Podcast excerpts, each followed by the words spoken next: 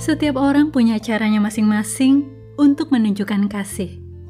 Ada yang melalui sentuhan, dengan memberikan waktu yang berkualitas, melalui kata-kata yang membangun, dengan melayani, atau dengan memberikan hadiah.